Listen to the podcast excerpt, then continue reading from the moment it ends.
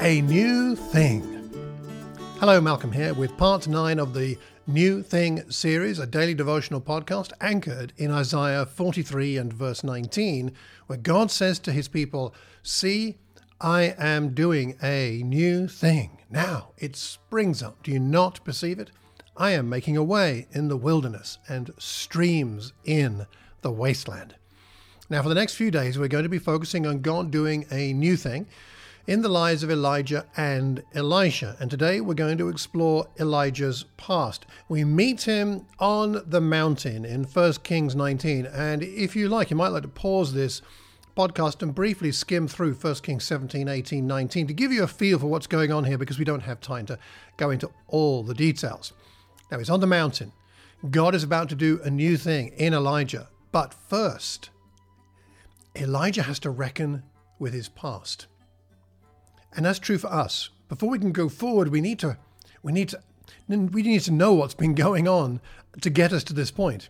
So how does Elijah view his history as he's there on the mountain? He says in 1 Kings 19 verse 10, I have been very zealous for the Lord God Almighty.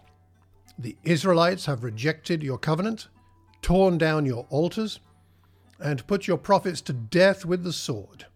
I am the only one left and now they are trying to kill me too. Note the phrase there I have been very zealous. Elijah's previous faith exploits are the stuff of legend. Let's face it, he predicted a drought that lasted three and a half years. He helped a widow whose oil didn't run out despite her poverty. He brought a widow's dead son back to life. He called down fire from heaven, proving God's power. I mean, he has been courageous. He has been faithful. He has been obedient. But now I have been. Note also the phrase, the Israelites have rejected your covenant. Now, while this had been the case, it was not true any longer at the time that Elijah is speaking to God.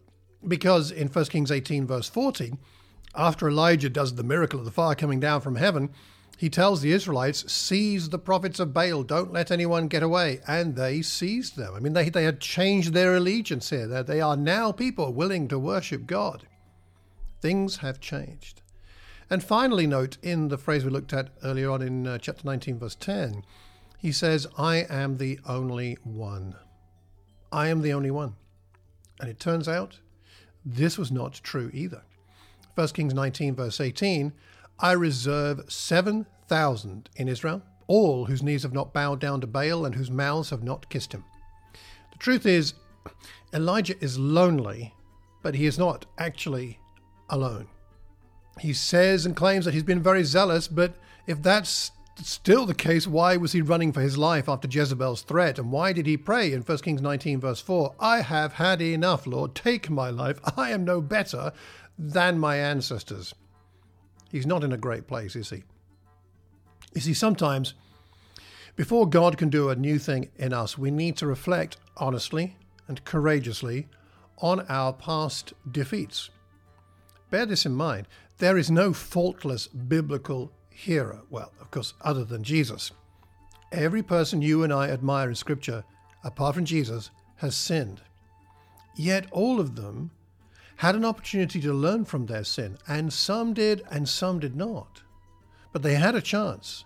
And if they did learn from their sin, like someone like David, or perhaps somebody like Elijah in this situation, then they can move on to a new thing because God is never finished. Failure is never final. Failure is never fatal. Failure is a chance to learn and grow. So, could you take some time today to bring your faith failures to God and ask Him? Ask Him in trust to forgive you, to grant you a new perspective, and to renew your faith for the future. I hope that you find your heart, your life, your congregation, and your world inspired by God doing a new thing. But until tomorrow, take care and God bless.